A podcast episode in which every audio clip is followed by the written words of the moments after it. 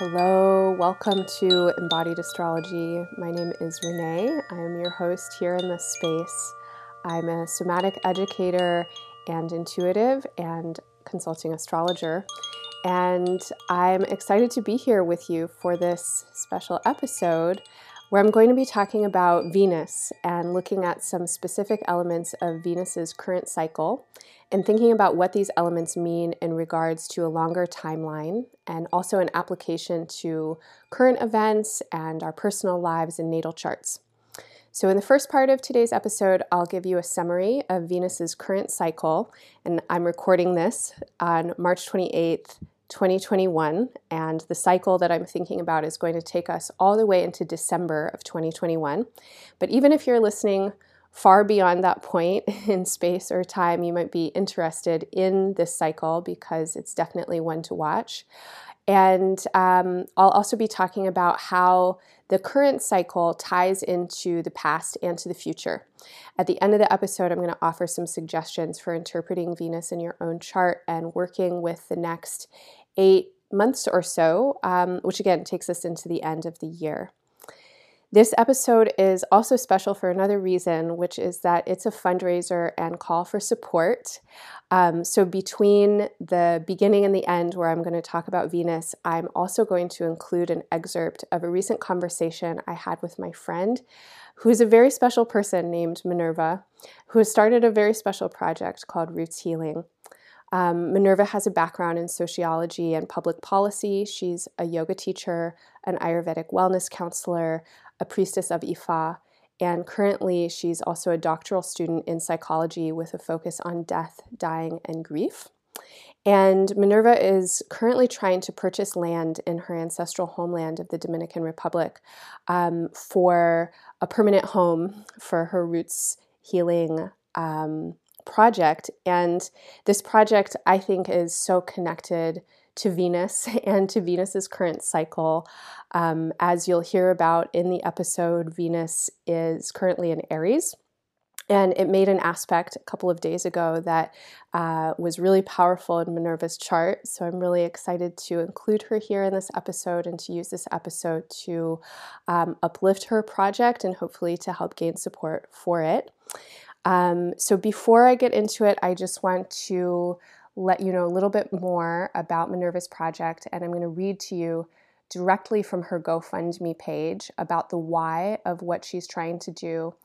And her GoFundMe page is linked in the show notes, so please definitely check it out. I'm going to be encouraging you to do that um, throughout this episode. Uh, okay, so in Minerva's words, it has been a dream of mine for almost a decade now to be able to give roots healing a physical space to call home on my ancestral lands of the Dominican Republic. Why the Dominican Republic, you may ask? Because by having its own space in DR, we would be rewriting what it means to be a retreat center and really bridge the gap between local community and Roots' larger community.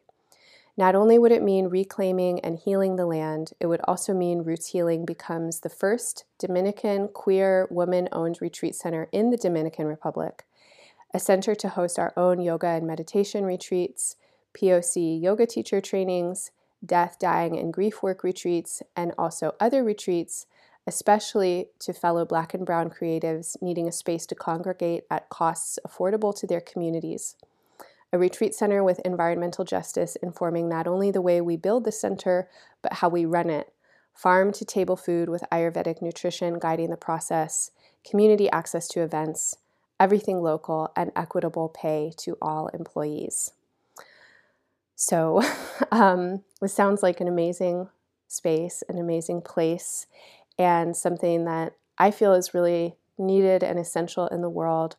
Um, as I've talked about for a long time here on the Embodied Astrology platform and in the other spaces where I work, I really believe that uh, somatic healing um, is a, a critical component of collective healing, of political healing, and of global healing. If you're not familiar with the word, somatic refers to the soma, to the body, to the material of our bodies.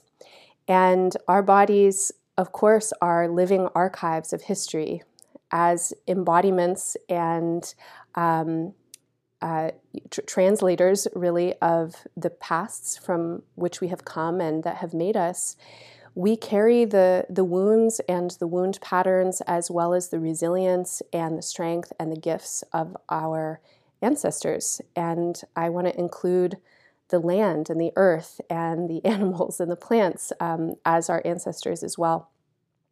And projects like Minerva's that are working to bridge the gap between um, a kind of profitable s- center or space um, and the local community in which it uh, arises from are so necessary right now.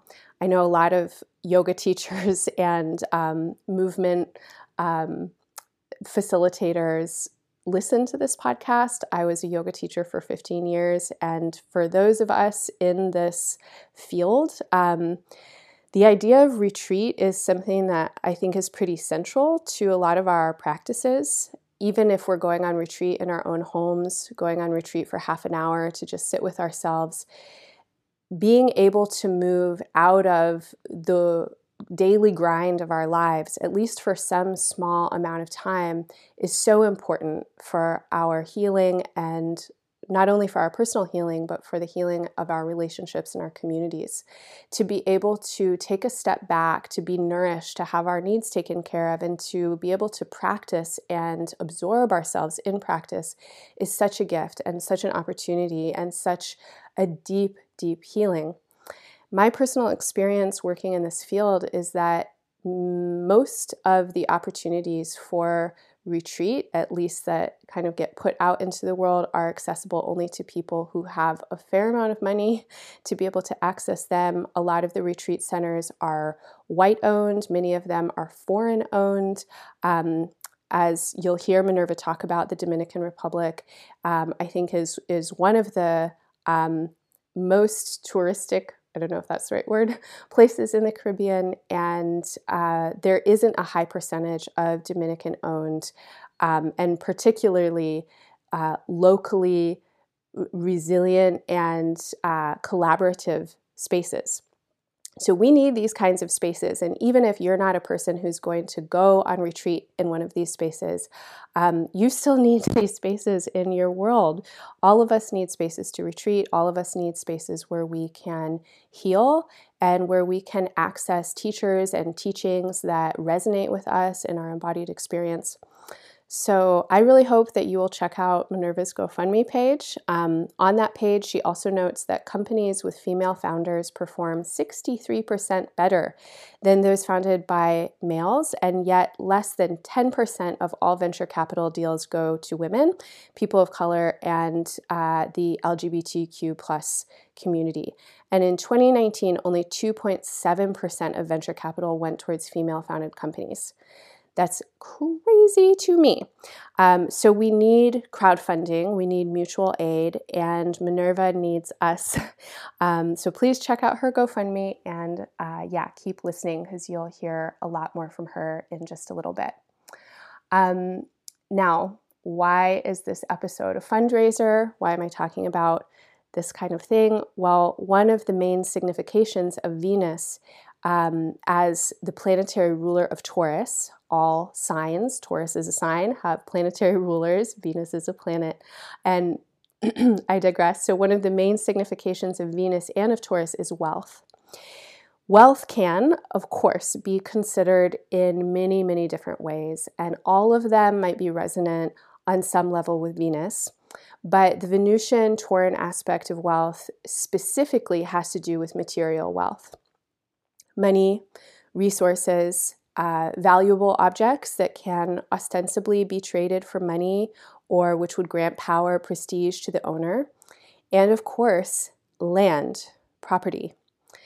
Those of you that have been following astrology are aware that the outer planet Uranus is currently transiting Taurus, and it transits Taurus uh, between 2018 and 2026.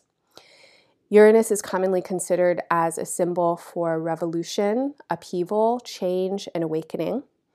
And with Uranus less than halfway through its transit of Taurus currently, I think we can already see how many of the Taurian themes, and again, think about wealth, material resources, including food, uh, land, and property are being revolutionized and upheaved. Hopefully, um, it seems to me that there is also significant awakening in regards to these themes and a pressing global need for redistribution of wealth and power and reparation and redress for communities that have been historically and systemically exploited. So during Uranus's transit through Taurus, we will probably continue to see a lot of instability in economies. Uh, obviously, there's a lot of climate instability, and there is the huge uh, gap, the gap of inequality and pretty extreme disparity between those who have wealth and those who do not, that has really been laid bare by the COVID pandemic. And I think what we're seeing right now has the potential to lead to some kind of rebalancing or redistribution the more that people are willing to think about it, talk about it, ideate around it, and really look at how these systems of access and wealth have been set up to perpetuate exploitation and extraction uh, of human labor, of environmental resource. And we really can't afford this anymore if we want to have a planet to live on, and certainly if we want to have vibrant and healthy communities, we have to change the way that we are working with resources and the ways that we're working with wealth. And Minerva's project is such an inspiring example of something that I'm seeing all over the place right now. And I really want to uplift that at this time where there's a lot of chaos and a lot of unknown and a lot of really horrifying and tragic news, um, there's also so much resilience and there's so much creativity. And I'm seeing this everywhere. I'm seeing people uh, fed up with the status quo, people ready to use their resources to change the way that resources are used. And more and more, uh, people recognizing that healing and embodiment and wellness um, and attending to food and land and you know the simplicity of our bodies that these are absolutely essential components for the revolution that we need which is an evolution away from top down hierarchical authoritarian supremacist models of power and control that continue to seek wealth and power and control through extraction, through exploitation. Okay, so I'm excited to share some of the conversation uh, with Minerva with you in just a little bit, and I hope you'll enjoy meeting her here. Um, I also want to let you know that I'll be donating 100% of the proceeds for all of my client readings in April and May to Minerva and the Roots Healing Project. Um, I've been taking a break from one on one sessions for a while. I had a really long waiting list and um, was kind of trying to get through uh, some personal projects. And so, if you've been waiting to receive a reading from me, now is your chance to sign up. And I have several individual sessions, a few couple sessions, and also some group sessions available. And you know, I always try and keep my work financially accessible. So, along with the set cost sessions, I also have a number of sessions that are going to be available through a raffle, um, which you can enter by donating directly to Roots Healing. So, if you stick around uh, to the end of the episode, I'm going to give you a full download on all of those sessions where to find them and all of that. And you can also find the information in the show notes or on my website, embodiedastrology.com. Okay, so once again, this is a three part episode. And in part one, I'm going to tell you a little bit about Venus and its current cycle. In part two, you will hear from Minerva and learn a little bit more about roots healing. And then I'll be back for a wrap up with part three, and I'll give you my suggestions for working with Venus in your own life and your own chart.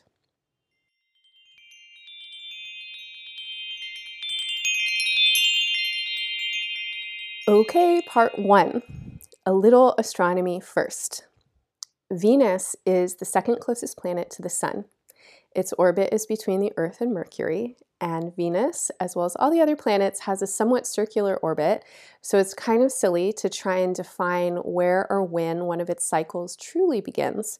But in relationship to astrology, which is, of course, a tradition of myth and storytelling and making significance out of astronomical symbols, we can track Venus's cycles through its conjunctions with the Sun.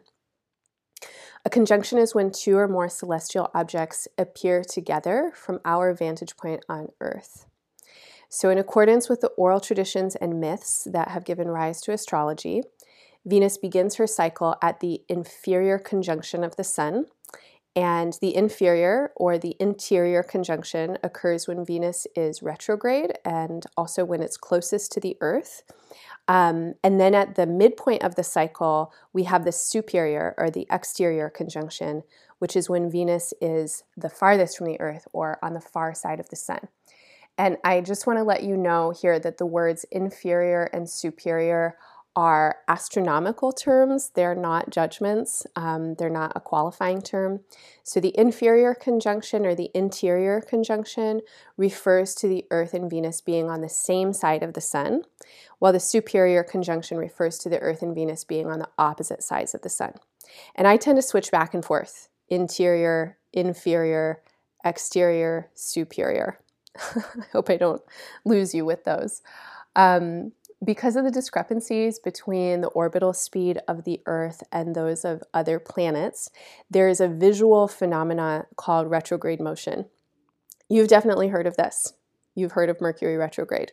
So, when planets are retrograde, it is uh, an apparition, right? Something that appears to us. It's not actually the planet's um, moving backwards, but it's similar to when you're in a car next to a train and they're moving at different speeds and then it seems or it appears that one is uh, moving backwards. So that's kind of what happens with planetary retrograde. And uh, when planets are retrograde, from our vantage point on Earth, it's also when there's a transition in their visibility for us when they become visible either in the morning uh, before the sun rises or in the evening after the sun sets. So, when Venus is retrograde and it's orbiting close to the Earth and it makes its interior conjunction, this is the transition um, at the interior conjunction of Venus becoming a morning star, rising uh, before the sun. And when Venus is in direct motion, and it forms the exterior conjunction, this is the transition of becoming an evening star invisible at night.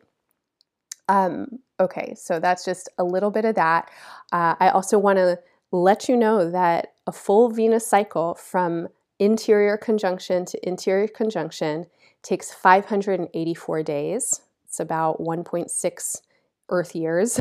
Um, and after about eight years, Venus will complete five of its cycles. Uh, and sometimes you'll hear cycles around the sun referred to as synodic cycles. So Venus returns to a quote unquote starting point, um, or basically the same place it was eight years ago. Um, at, at these points of its synodic cycles. And that means that its retrogrades or its conjunctions with the sun pretty much happen at the same place that they did eight years ago. So the eight year cycle is really important um, in relationship to Venus and to the Venus cycle.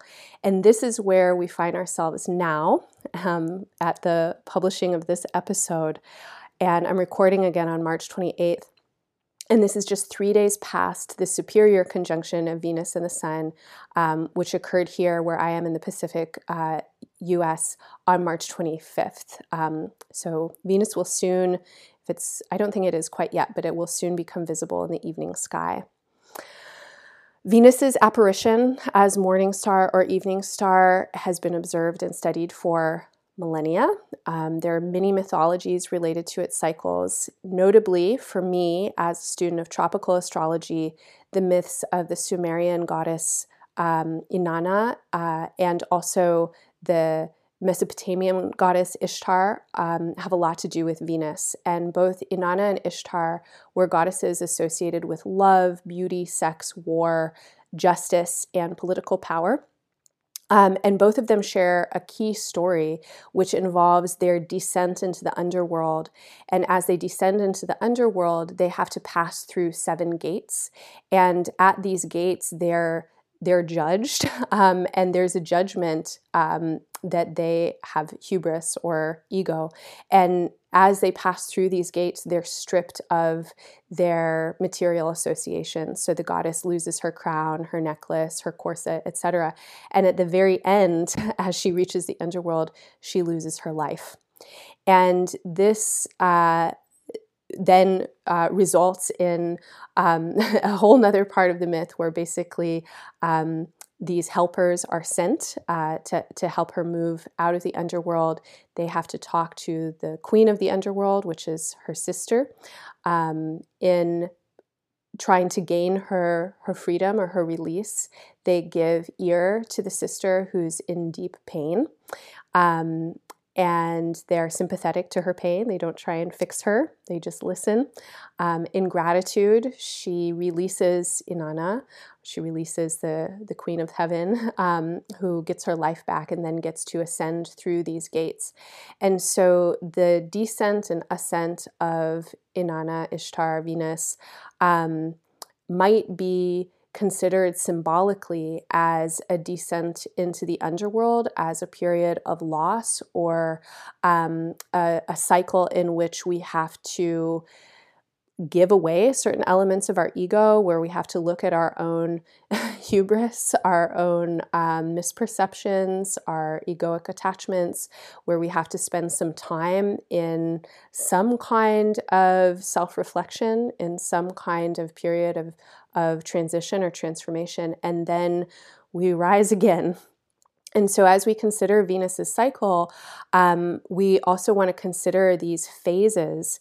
And I think it's interesting that the word phase originates from the ancient Greek word, uh, which I probably won't pronounce right because I don't speak Greek, uh, but phasis or phasis, um, which means bringing to light or or appearance or showing.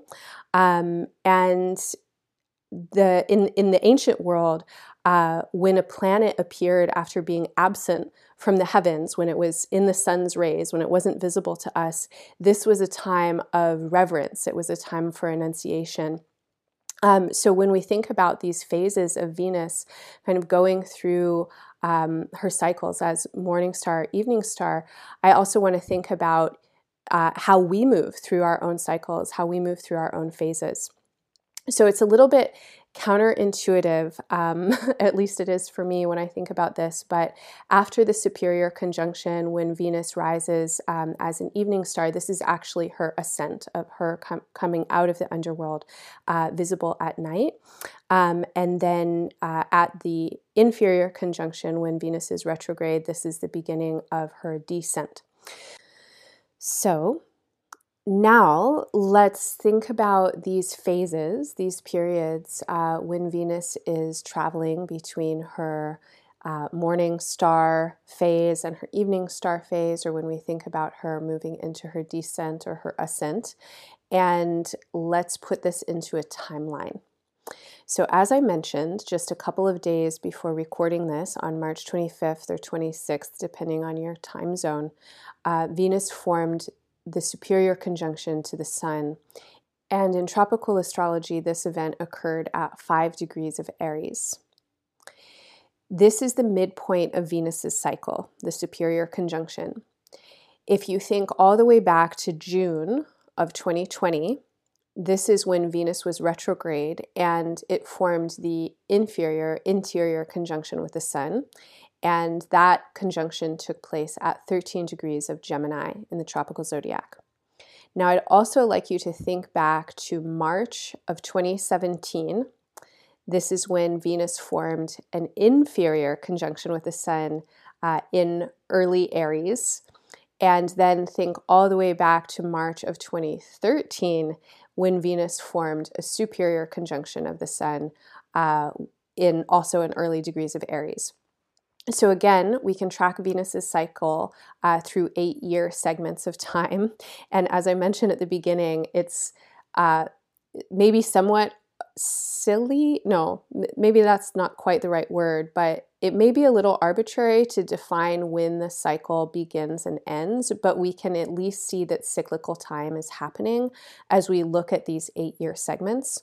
So, something is happening right now that corresponds with something that happened in March of 2013, that corresponds with something that happened in March of 2017, and that also corresponds with something that happened in June of 2020. There are a lot of different ways to watch cycles in astrology, many, many different cycles. These are circular paths that the planets are taking. So there is constantly relationship and constantly cycles that we can look towards. And I have to say that all of them are illuminating. And whenever we're considering these cycles, uh, there's always there's always information that's there. And in the third part of this podcast, I'm going to come back and offer some suggestions on thinking into the significance of these cycles. But for now, just make a note for yourself and think back to March of 2013, March of 2017, and June of 2020. And you might want to consider any kinds of recurring themes or life lessons or experiences that seem to thread between those spans of time. And because this is just one moment in time and not a fixed destination, I also want to give a nod to the future. And particularly, I want to give a nod to the end of 2021 and the beginning of 2022, which is when Venus will um, it will station retrograde in December of 2021. It will form its interior conjunction with the Sun in January of 2022. And then I also want to give a nod. Uh, a couple of years to the future, March of 2026, when Venus will form its next inferior conjunction in Aries.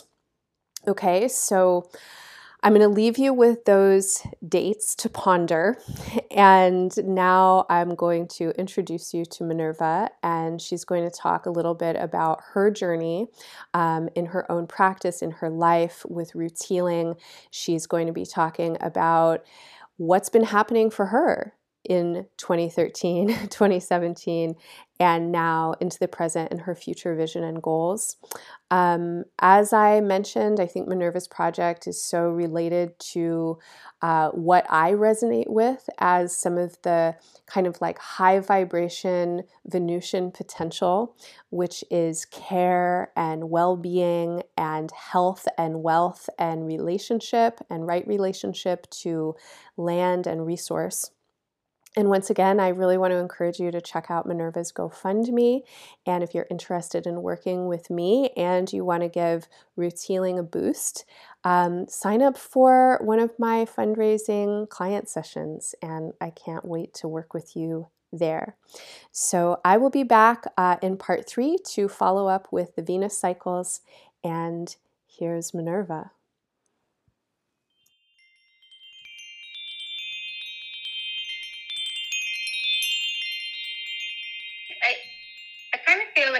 To start before this rendition of my life started eight years ago, and, and that's like, you know, way back in undergrad.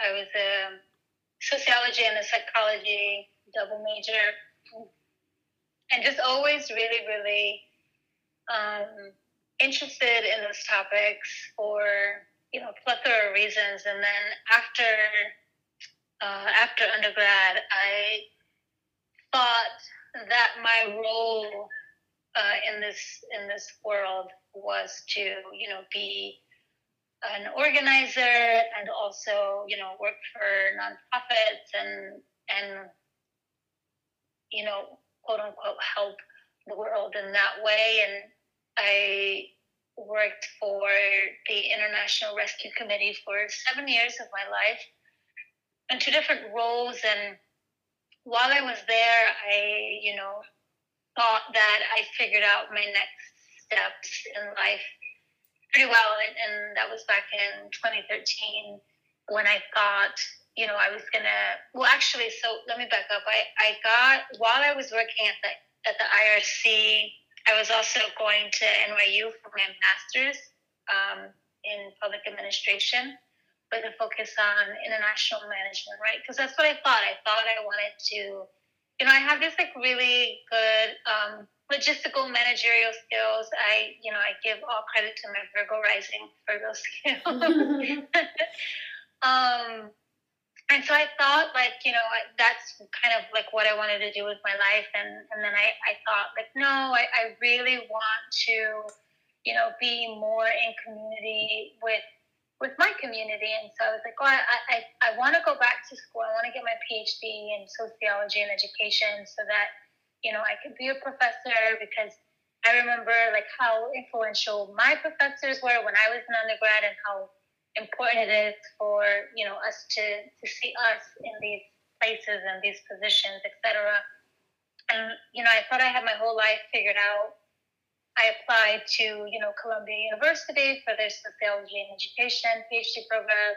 I applied for this like fellowship with the New York City, and I thought I was, you know, going to do it. I had my whole life right? I was going to do this fellowship for a year, and then I was going to start graduate school, and I was going to quit my job, and you know, everything was, you know, aligning, I was you know, going towards the final rounds of, of all those things. And then on the same day, pretty much March, it was like March of 2013, I got rejected both from the fellowship and um, school.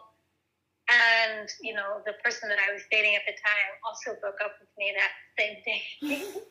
so I was like, all right, universe, like mm-hmm. obviously I don't know what I'm doing, right? And so that's, you know, I can joke about it now, but at, at the time, like I was really devastated. And I remember laying in bed crying and thinking to myself, like, okay, like I completely surrender because I really thought I had everything figured out and everything just crumbled from underneath me. So, you know, I surrender and just please guide me, show me what I'm supposed to do, like, you know, what direction I'm supposed to take. And, you know, there's a term in yoga that I learned during yoga school, uh, which is Ishvara Pranidhana, which means, you know, complete surrender to the divine.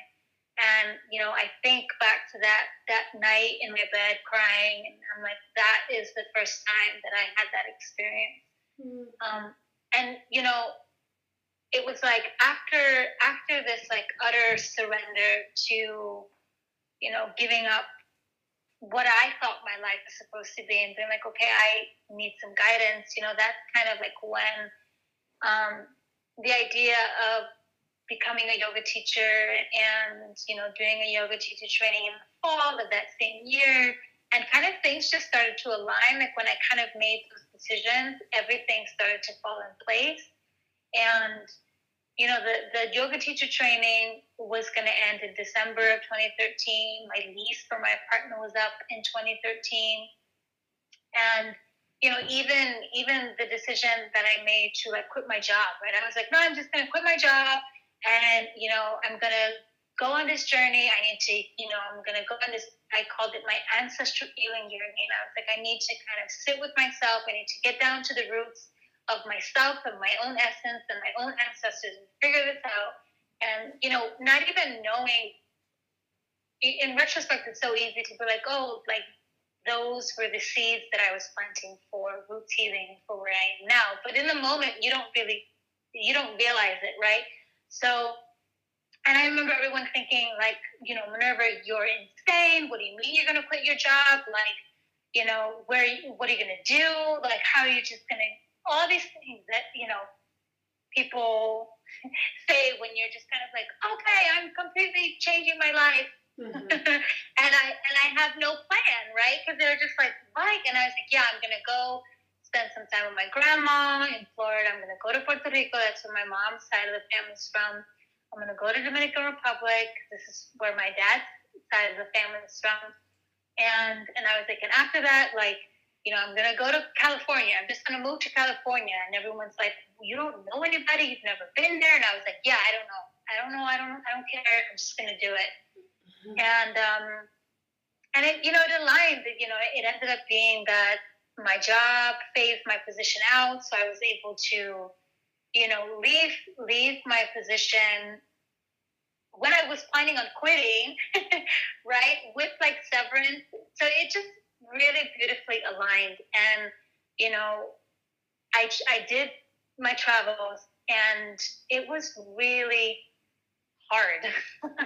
it was really hard because it was the first time that I actually created space in my life. And, you know, one of the tools of oppression that capitalism uses is to keep us so busy that we become afraid of space and stillness and silence, mm-hmm. right? Mm-hmm. And so, um, you know, so so those those months were you know really rough for me, and and you know I ended up eventually moving to California, you know, not really knowing anybody, not really having a job, but things at the very last minute kind of you know just aligned, and I started you know teaching yoga. You know that was like my bread and butter while living in, in the Bay Area in California. And, you know, I just kind of threw myself into being a yoga teacher and continuing to, to take trainings. And you know, at this point, I've taken over 550 hours of like yoga teacher training. I've taught so many hours. I don't I don't know how many hours, right? But you know, enough enough as I joke, enough to make me um, an experienced registered yoga teacher, right? Mm-hmm. um, and you know, even and I while living in the Bay Area, I got certified as an Ayurvedic wellness counselor because you know I, I am of the mindset that if we're going to we're going to heal, if we're going to be free, right? If we're going to break these internalized chains, as I like to say, then we have to we have to do it on all levels, right? There's there's levels to these things. So it's not just about you know your physical body. It's not just about your mental space. It's about both, and you know your emotional space, your spiritual space. So just all of those different layers, and you know I really, really resonate with the science of Ayurveda and the ways in which, like, you know, the, the way in which they look at the body and how they approach um, healing and medicine and, you know, just this really ancient wisdom of being connected to the earth, right? And being connected to your body and being connected to your spirit and and understanding that when we do feel sick, when we are sick, that it's not just it's not just a one-off thing, right? So you don't just look at uh, like for example, if you you know have hives, you're not just going to look at hives, right? You're going to look at the whole body and what are you eating?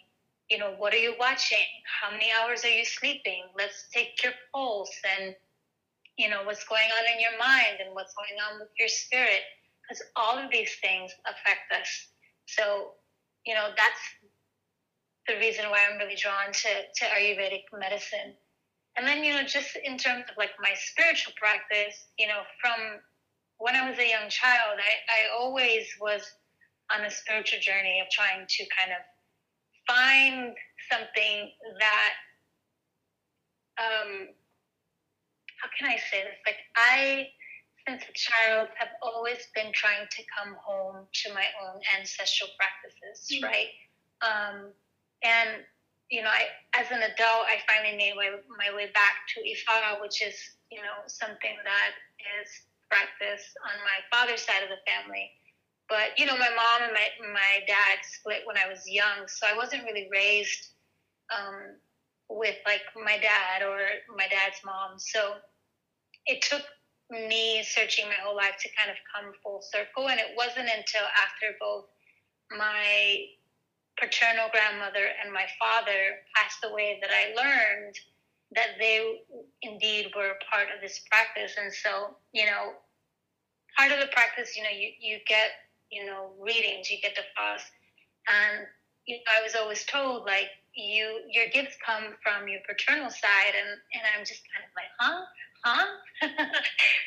and it, it was only after their passing that, you know, all of the dots started to connect and things started to make sense. And so, three, almost three years ago, you know, I was initiated as a priestess in the practice as a Iya Oya.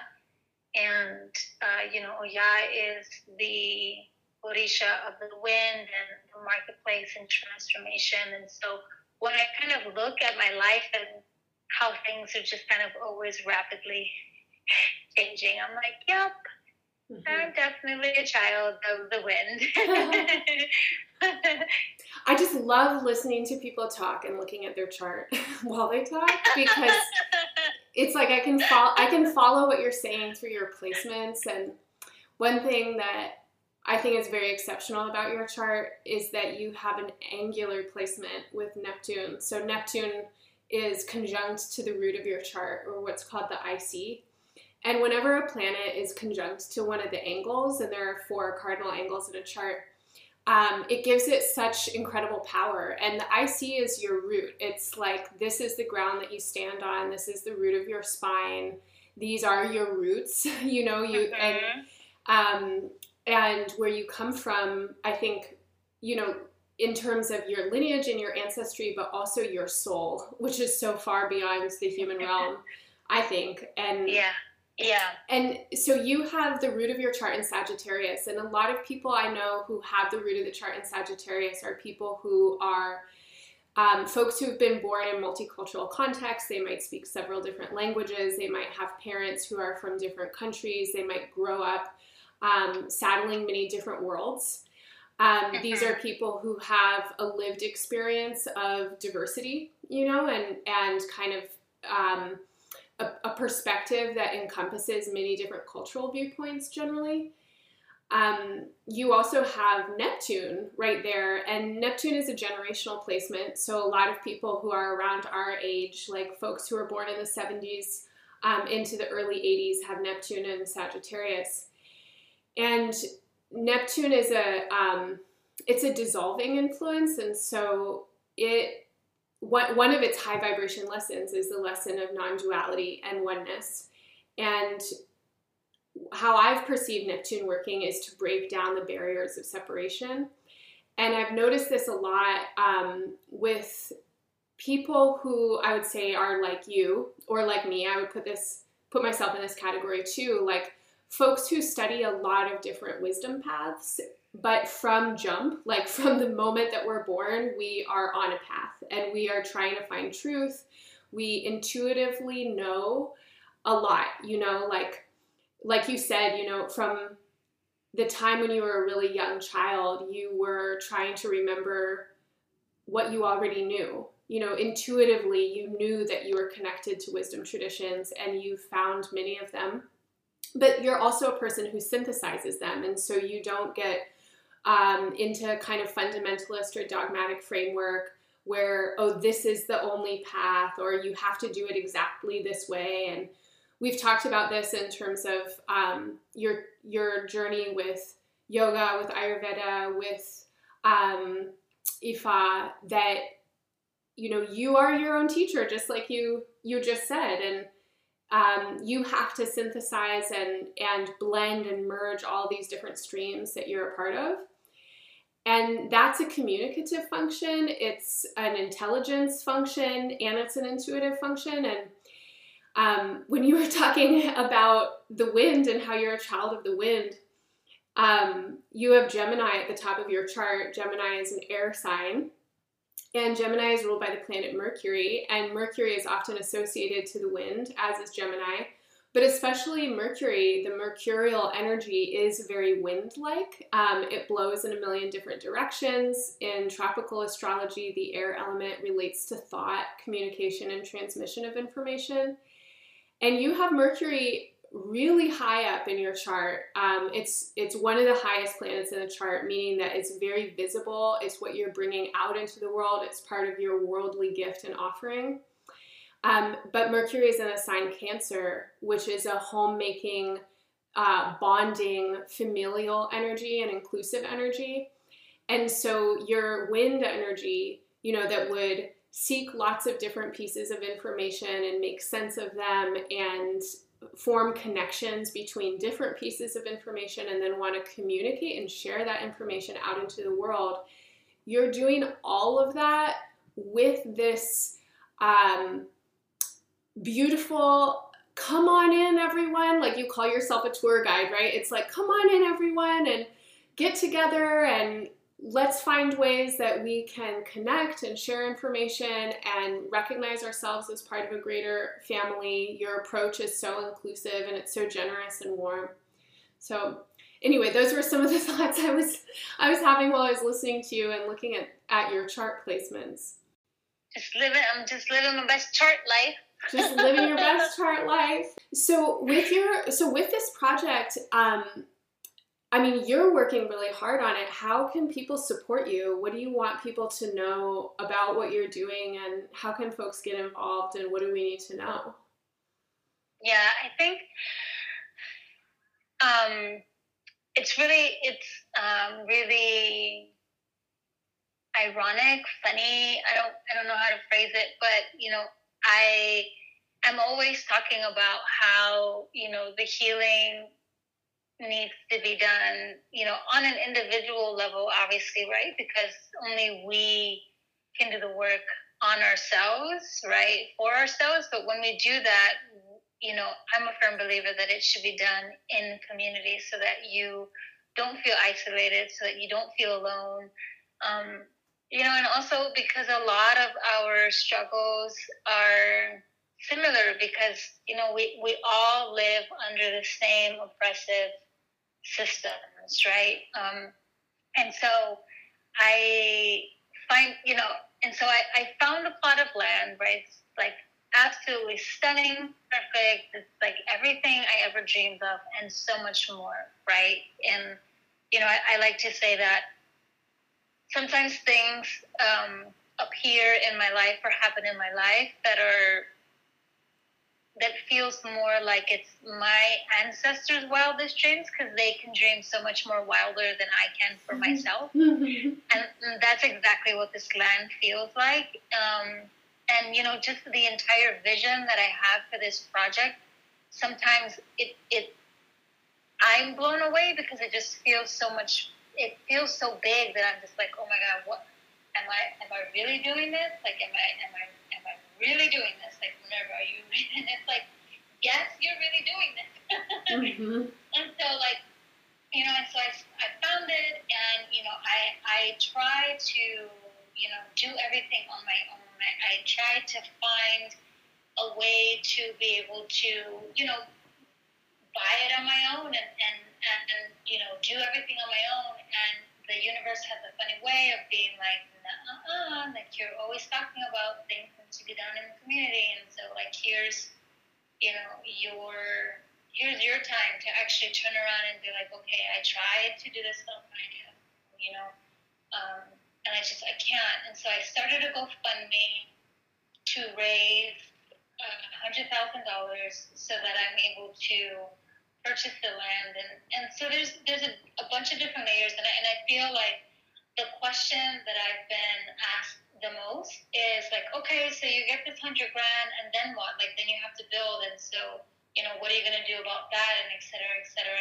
And so I have like I, so I have enough for a down payment, but the way that the banks work here in the Dominican Republic is basically if they were one, if I don't have enough credit history here, right? Um, you know, my bank account here in the Dominican Republic is only a couple months old. Um, but that aside, like they won't give you a large amount unless you have something as some sort of um, like collateral, right? So, for example, if I wanted to take a loan out for 50 grand from the bank here, then I would need to have 50 grand in the bank. Mm. And I'm, I'm kind of, and for me, I'm just kind of like, well, doesn't this kind of defeat the purpose? Because if I had the money, I wouldn't need to borrow the money. mm-hmm. um, and so, and also just because it's land and you know the history of the banking system here in the Dominican Republic. So if I were to, if I, you know, not if, when, I'm just I'm going to speak in the affirmative.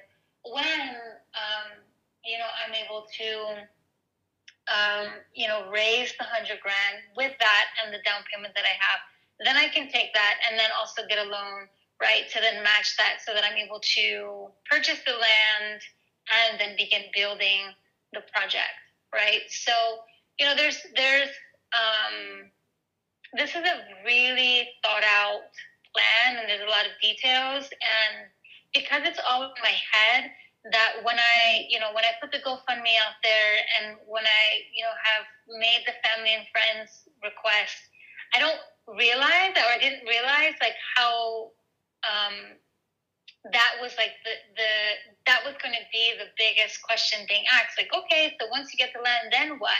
And I'm like, oh no, there's a plan for that. That's phase two, right? And I'm like, but phase two can't happen if phase one doesn't happen. And so that's why all of my energy and all of my focus is on raising a hundred grand so that I can secure the land, right? Mm-hmm. So, um, you know, so that's kind of where I'm at. I'm, I'm, you know, asking my community and the communities of my community to, you know, donate.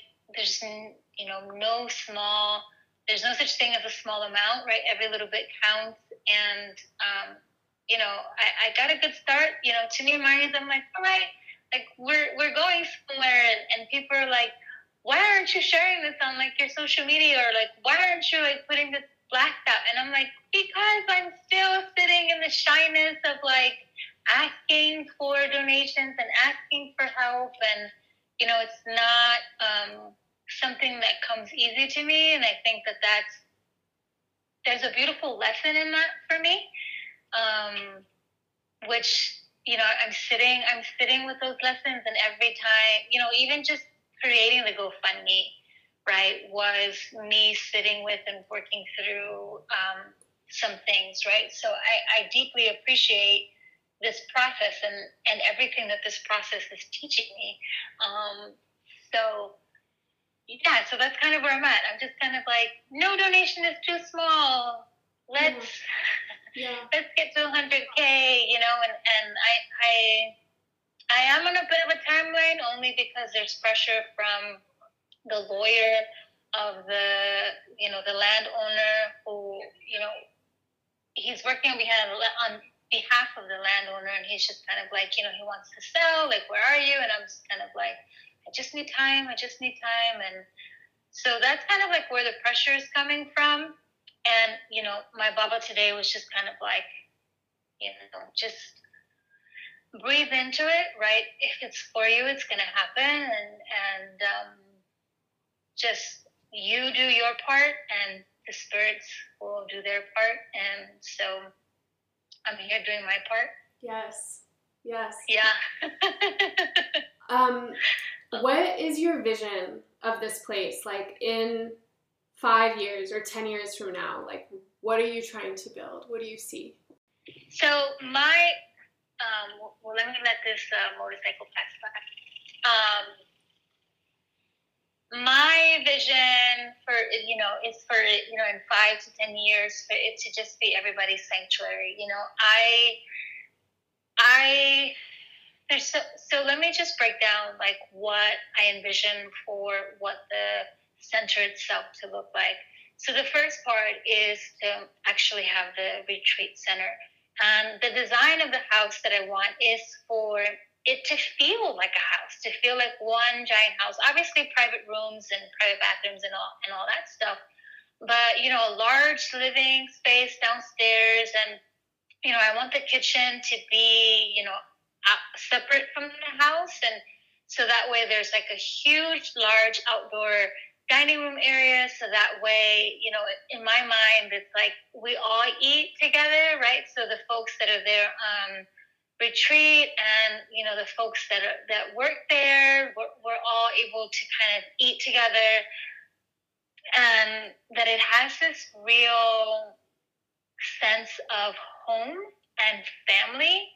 And, you know, um, I also want there to be a part of the land to be designated as like, you know, the farm. and for, you know, the folks that are working the farm to have, you know, a co-ownership type of I want I want it to be a you know co co ownership type of thing where you know whatever food is Plus, you know, it'll be obviously food to table. I mean, sorry, farm to table meals at the retreat center, and the surplus of the food can, you know, the, the workers can decide, you know, whether um, it, it gets split and they take it home or whether, you know, we sell it within the community and then the profits are what's shared.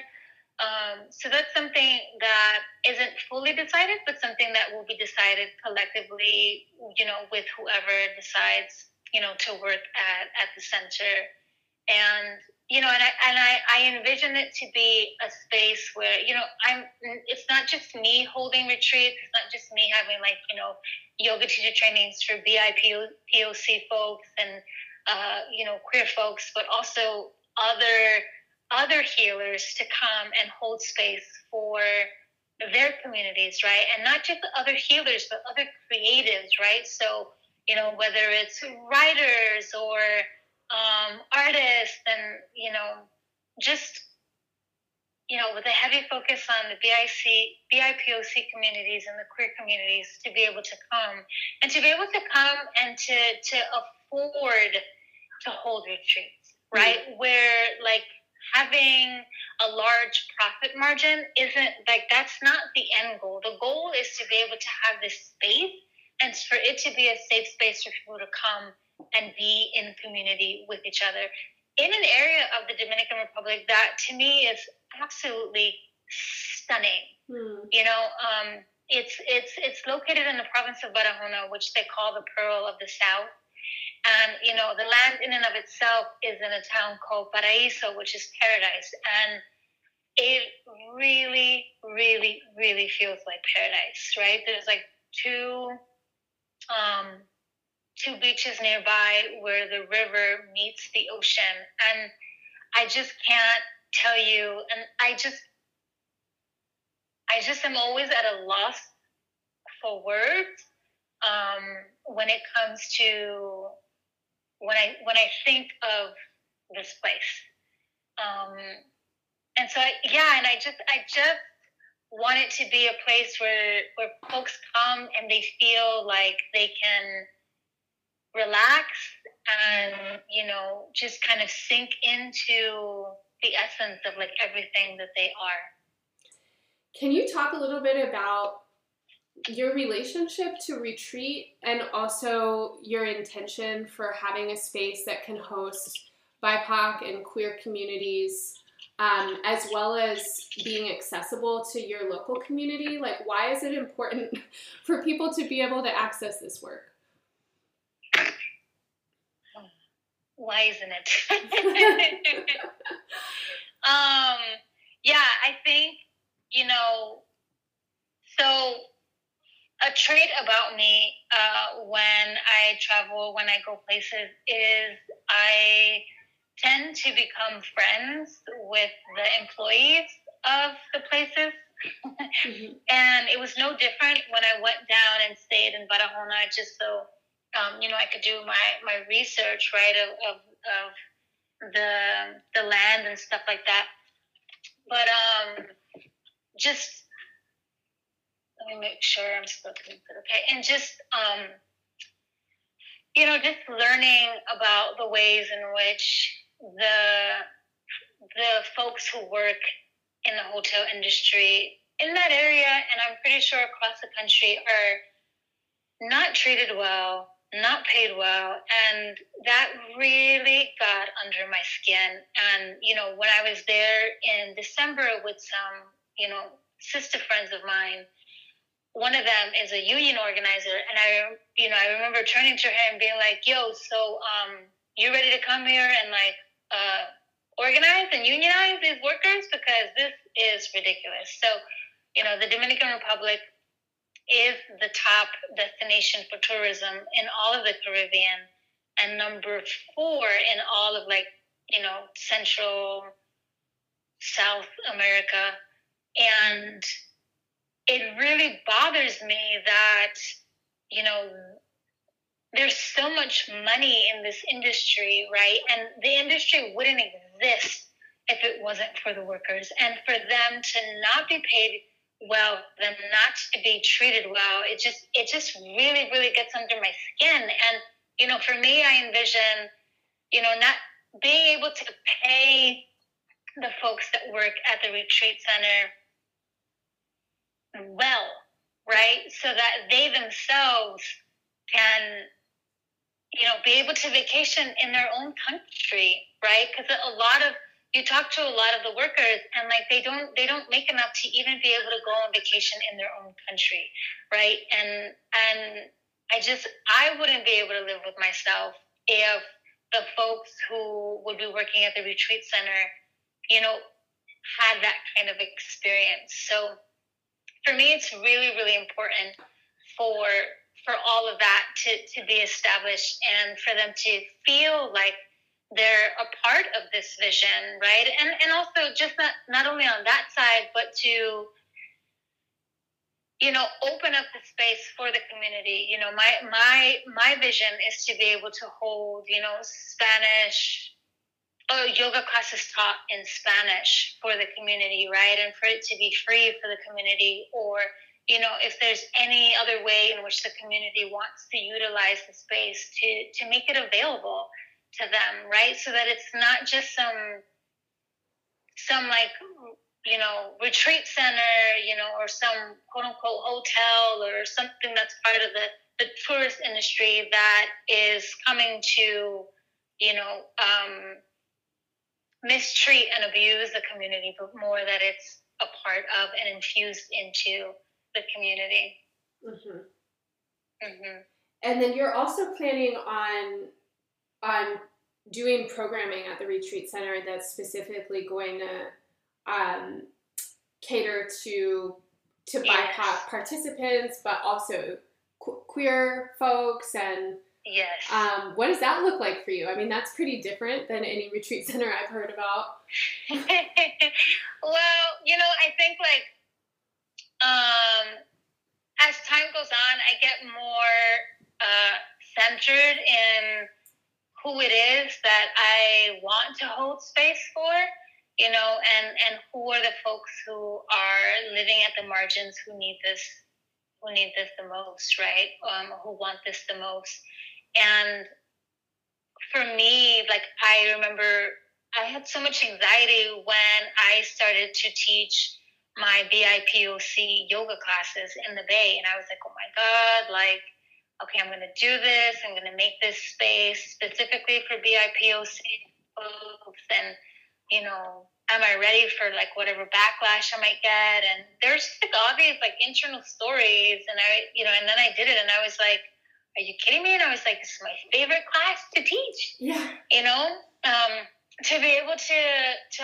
hold this kind of space for my folks, and and to be able to weave, you know, a, a yoga sequence and a yoga class in which like I am um, able to like call out, you know, capitalism and white supremacy and the ways in which like we need to decolonize our minds and have everyone in the class like deeply understand that and like to make uh, these connections and to just feel safe, right? And for me, that's the biggest thing is that people feel safe, safe enough to like take off that armor that they have to wear when they're walking the streets and navigating life.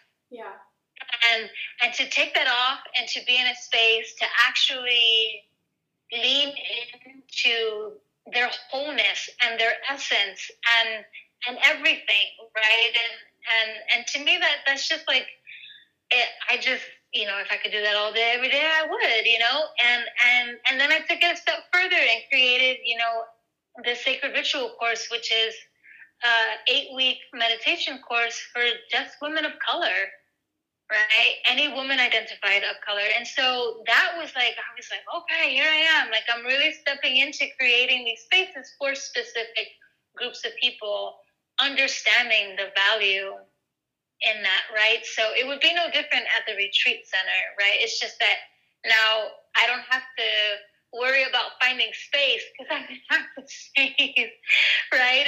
And and taking it even further because now you know I'm in a PhD program at CIIS, you know, in in, in um, East West psychology, and my focus is on death and dying and grief work and you know so the idea is to just like extend this work into holding retreats and workshops and all kinds of things to to really look at the ways in which we don't, right? Um, talk about death and dying and grief and, you know, expanding it to not just about like, how do you process grief when you physically, you know, lose someone and, and tying in the spiritual aspect of that, right? Of, you know, both in my spiritual practice of Ifa and, you know, even in the tradition of yoga, you know, there is this idea and this concept of like reincarnation, right? And and for me, the honoring of the ancestors is, is deep. And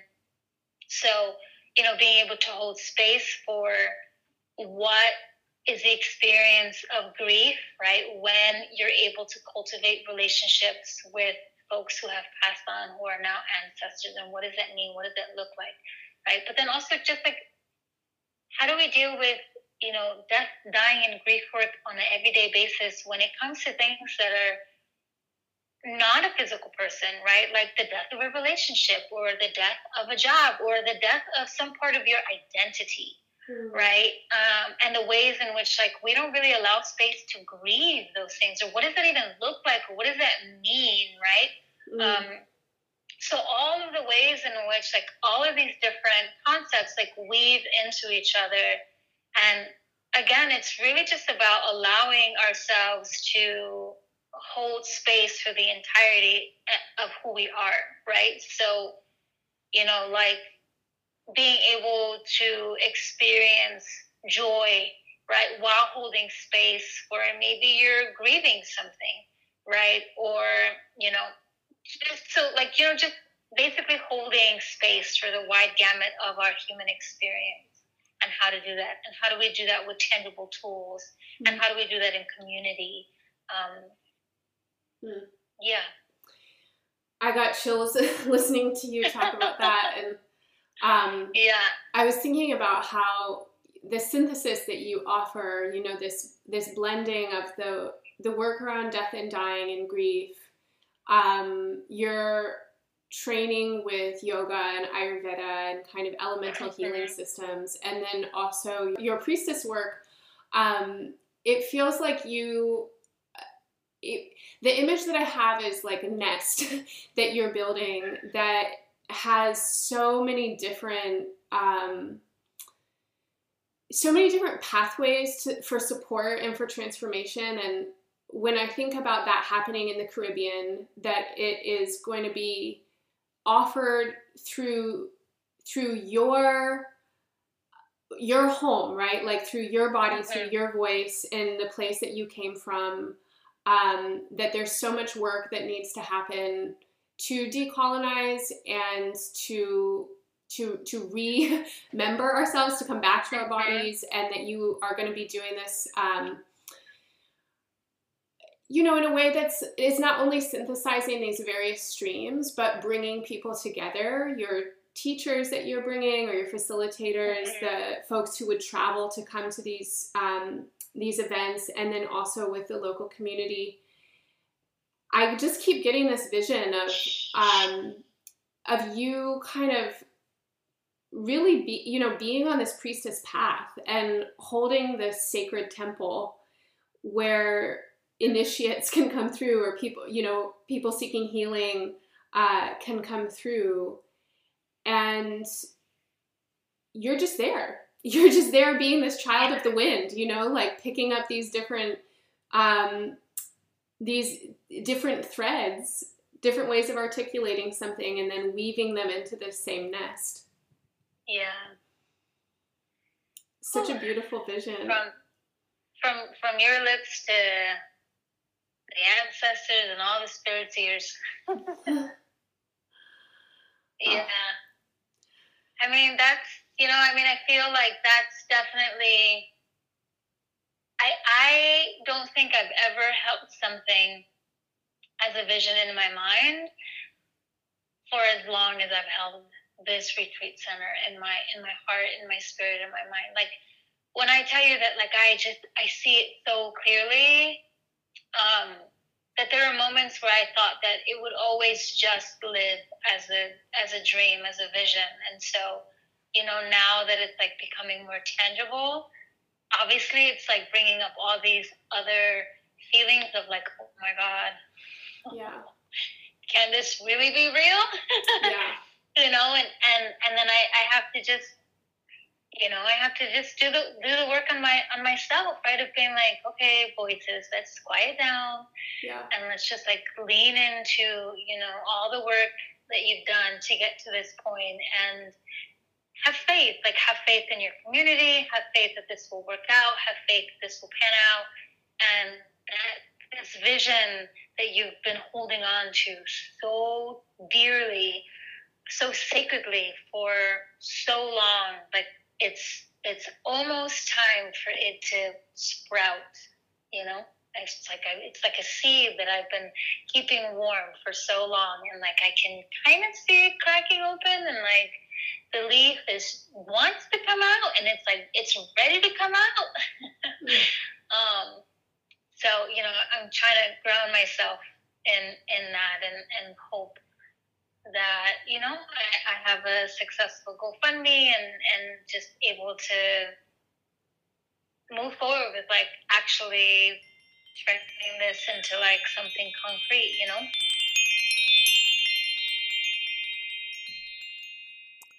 Hey everyone, well, welcome back to me. Um, I hope that you enjoyed meeting Minerva and hearing about Roots Healing and Minerva's intentions for this retreat center and her future life. I hope that you will right now go to her fundraiser and send her some funds. As she said, no donation is too small. And please share the information about her project and this fundraiser with everybody that you can think of.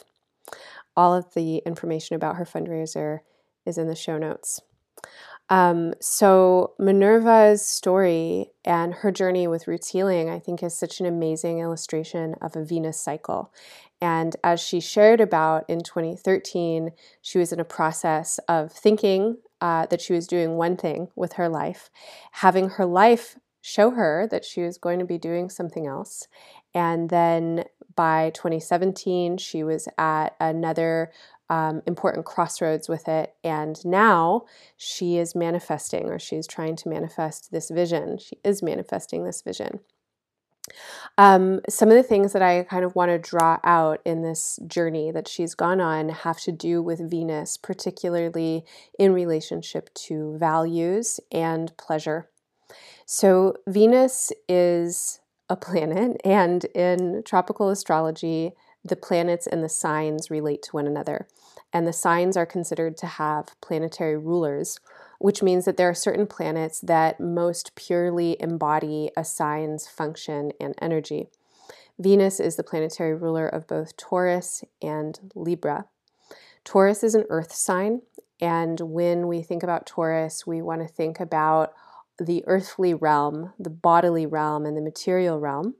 And as a Venusian energy, uh, Taurus has a lot to do with our body's sensuality and pleasure um, some of what I've talked about with Minerva, um, not necessarily in the conversation that you heard, but throughout the course of our conversations over the last couple of years, has been about the space of embodiment and the way that each of us, as somatic explorers and guides, have worked to understand our own relationship with our bodies.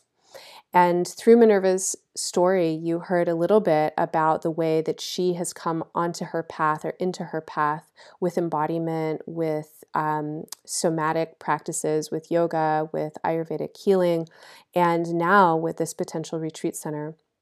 So, one of the ways that we can understand Venus as it moves through its cycles and as we track it through the phases in our lives has to do with our embodiment and our awareness of our sensory material selves.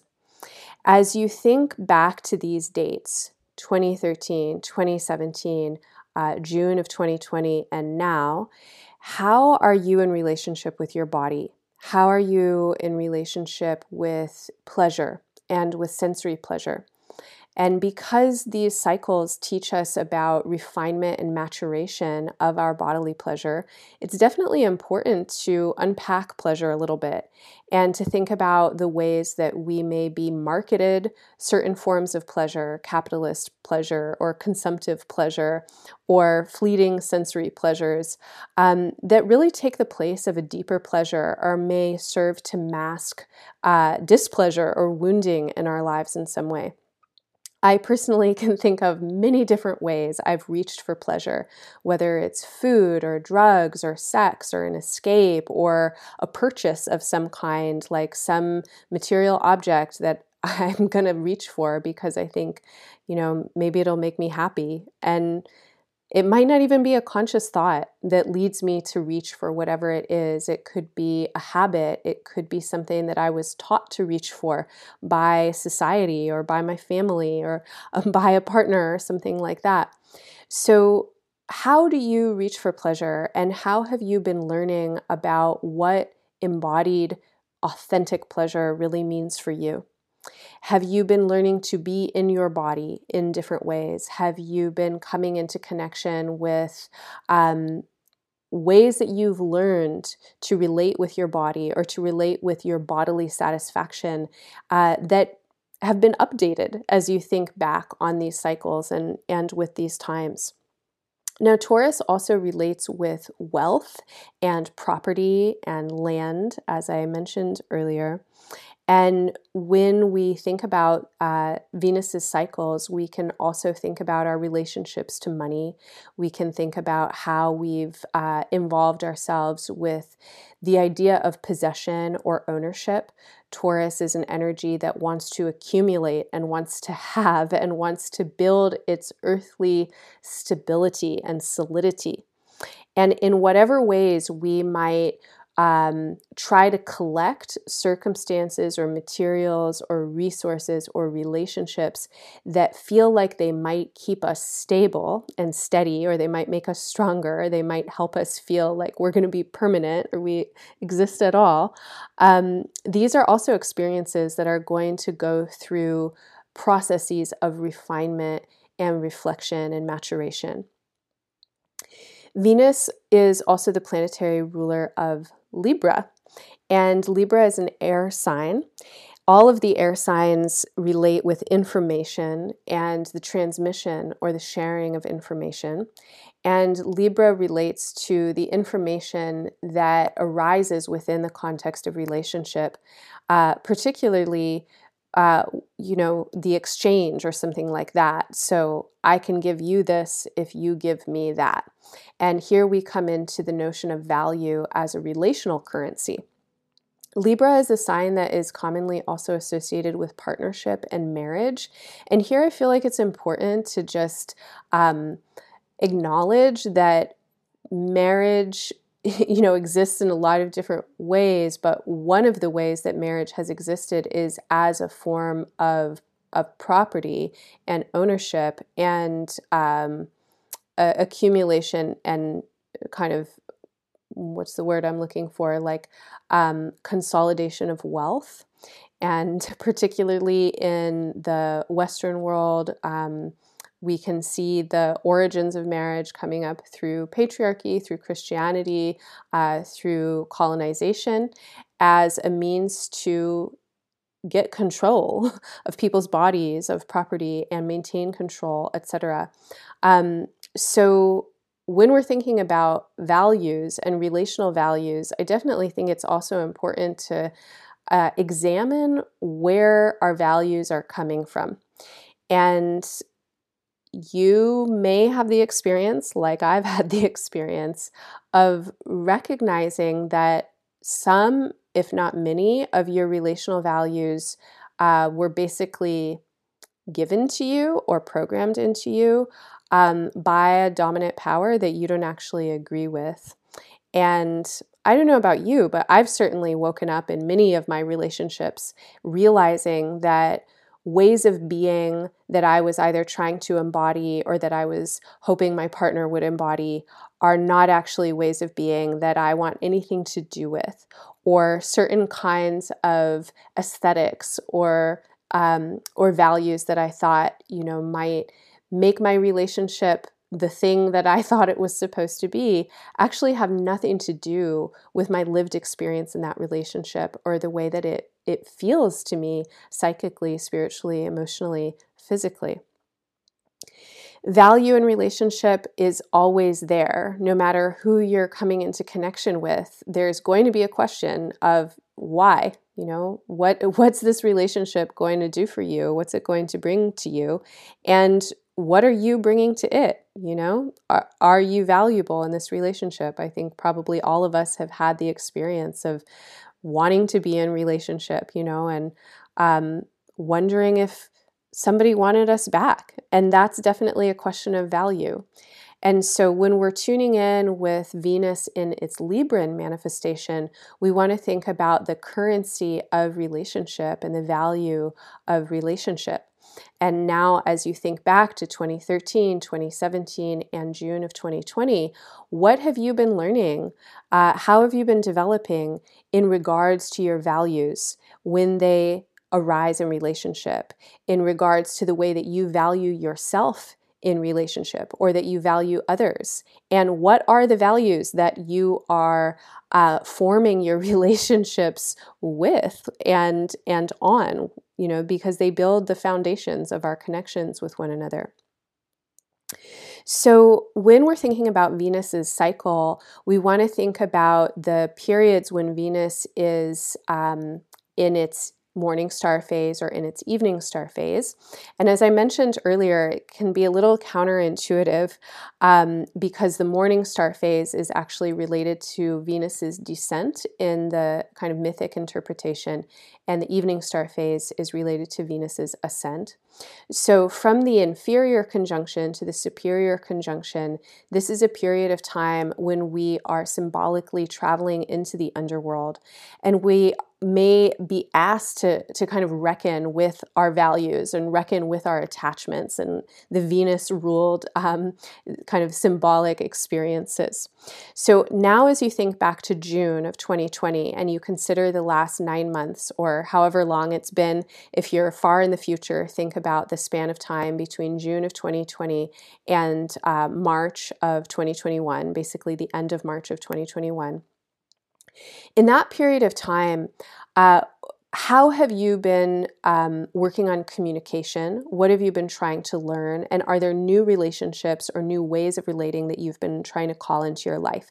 Um, these are some themes that definitely have to do with Gemini. And then we might just more broadly think about relationships, values, and attachments self worth, self esteem in general as themes of Venus and, and that Venus carries. Now, as you think about this span of time, consider how you may have been going through some kind of internal process or descent process. And I know for me, this definitely feels really accurate when I feel into my own experience in this span of time. Uh, when I think back to June, I imagine a self that had a certain set of ideas and certain set of values that I wasn't questioning at the time. And in the span of time between June of 2020 and March of 2021, I definitely uh, experienced a descent of, of sorts. And um, that experience for me is a personal one. I won't talk about it so much.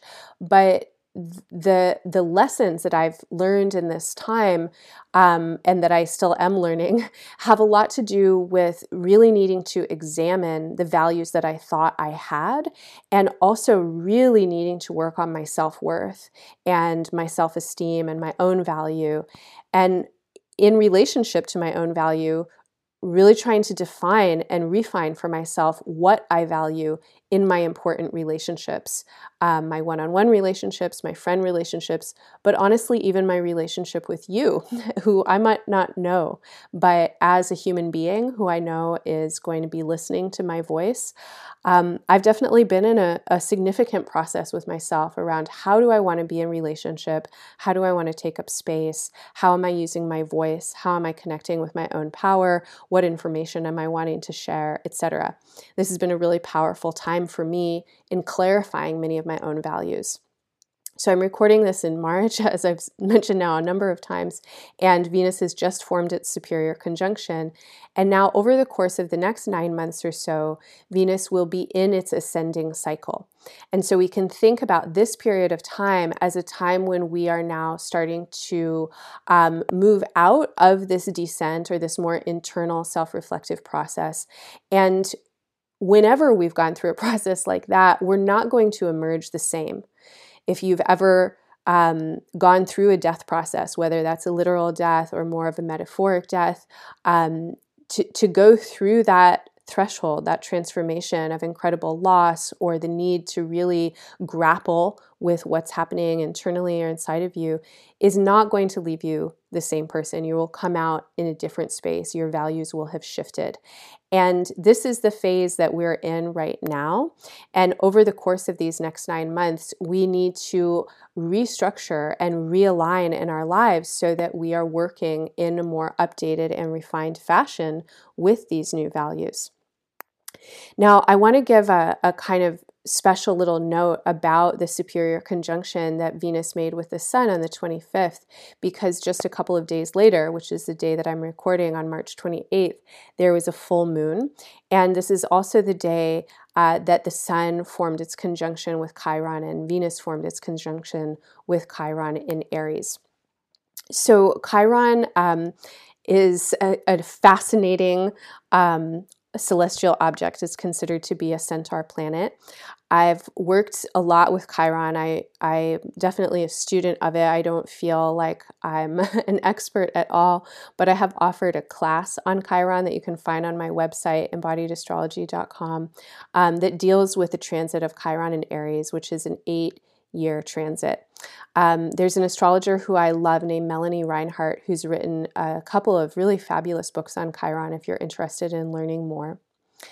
Chiron, as I understand it, is a symbol of ancestral and intergenerational pain and healing, pain patterns and healing projects. And sometimes Chiron is referred to as the healing journey or the wounded healer.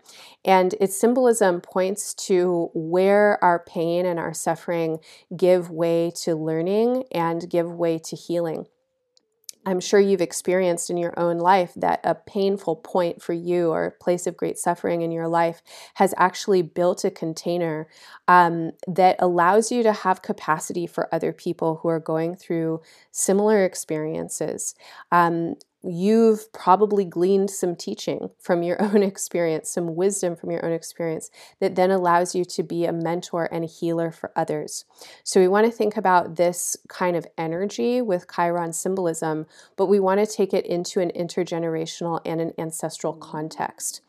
Chiron has a 50 year orbit around the sun. If you think back to 50 years ago, this was kind of the height of the civil rights era, 19, uh, late 1960s, early 1970s. And just with those words, um, we might kind of think about a correspondence between uh, these two different generational um, environments and the way that uh, the the folks who were leaders um, in the 60s and the 70s have given language and context and so much guidance um, for the leaders who are emerging now um, in in a struggle for civil rights in a struggle for equality and justice. And the the pain hasn't stopped you know these cycles of suffering um, ha- haven't stopped. They're still here and we can see that ancestral healing is also happening. And we can reach into the past for vocabulary. We can um, lean upon the work of our elders and our ancestors and take this work now into the future. And so, with Chiron in Aries, we have a symbol of ancestral and intergenerational healing and pain, pain patterns and healing patterns in a sign that specifically points to a couple of key themes. So, first of all, Aries is an energy that relates with the self, the self identity. This is before a constructed identity, which is mental. So it's before your name, it's before your gender, it's before uh, any of the constructions that you might wrap around who you think you are. It's the feeling of self, it's the feeling of I ness, of me ness. And that feeling is a, is a primal feeling, it's an animalistic, instinctual feeling. When you say I, and if you make a statement right now about something that you really believe or that you feel passionate about, you'll feel in your body your resounding I ness. And if you were to imagine defending yourself or getting into an argument that was personal in its tone, um, and you know making a statement that begins or includes, you know, I or me, um, y- you can feel the way that your body, that your soma, coheres around your sense of self. And that sense of self requires protection and it also requires defense. That sense of self needs to fight for its own autonomy. It needs to assert itself. It needs to be able to go out and get what it wants and get what it needs. And this is a lot of the energy of Aries. Really, it is an instinctual energy, and it is an energy that is absolutely necessary if we're going to exist in our separate bodies, which we have to do here on the planet Earth this energy can also be really dysfunctional and messed up. Um, a, a, sense of self that is really cohered around protectiveness or defense or aggressive assertion of what it wants or what it thinks it needs can create incredible violence and can oppress others and can uh, be a real jerk to be around, right? A real narcissist. So, thinking about Chiron and Aries, one of the things that I think about are the ways that the sense of self gets distorted. And we might feel our senses of self get distorted through either a kind of hyperactive self, a self that is very defensive, very protective, uh, aggressive, violent, etc., or potentially a hypoactive or kind of an underactive self, a self that can't find itself, that's constantly conceding or compromising or trying to act a role for what it thinks that other people want and need, and it's scrambling to find a, any safe space to exist. We've probably all experienced the spectrum, you know, between these different polarities. And certainly in our world right now, uh, we we can see this, and there have been so many examples. Um, I mean, constantly, constant examples of of selves that are really on a destructive path, or selves that um, you know don't don't have any sense of self and and can't stand up to another person or or is completely enmeshed, you know, and um, uh, complicit with within some relationship or larger system. So, um, you, I don't need to give the examples. You just need to read the news, right? You just need to look out your window, and there's plenty of examples out there. And right now in 2021 and coming out of 2020, uh, there are gross examples, there are disgusting examples, there are massive examples of um, of individuals who are aggressive in their assertion of trying to maintain their own power. And so here I want to take this a level further and say that Aries is a sign that is commonly associated with masculinity um, and men. And I don't only want to restrict this to people with penises because uh, people with other anatomy can definitely um, embody masculinity for sure and definitely can embody toxic masculinity or fragile masculinity. Um, but when we think about the construction of masculinity within our society as a construction of a warrior or a hero or someone who's really strong or a person that has a lot of power, and then we look and you know look at global leaders and world leaders and see that it's majority men. Um, this is also a time when a lot of the gross examples of individual violence and assertion are coming through uh, male bodied persons or they're coming through uh, any, any bodies to uphold the supremacy of male bodied persons. And certainly to uphold supremacy and dominance wherever it is, whether it's white supremacy, male supremacy, Christian supremacy, class supremacy. Um, when we look at these gross examples of individuals being violent in the world, more often than not, uh, the grossest examples, the most disgusting displays of this kind of violence are happening at an institutional level, and they're coming through um, individuals who have a, a, huge amount of power. And of course, we see this um, everywhere. We see this in all relationships and people of all classes, all genders, all races, etc. But especially um, when we're looking at kind of the people versus the power, we want to look at where do these patterns come from, right? And how are they perpetuated? And how are we complicit in them? How do we continue to support them or how do we fight against them? And I think that right now, in March of 2021, um, there's a kind of incredible awakening that is happening for a lot of people. And this awakening has to do with a lot of things, but one of the things it definitely has to do with is information and the dissemination of information, and the fact that for the first time ever in human history, we can share information with one another rapidly and pretty accurately.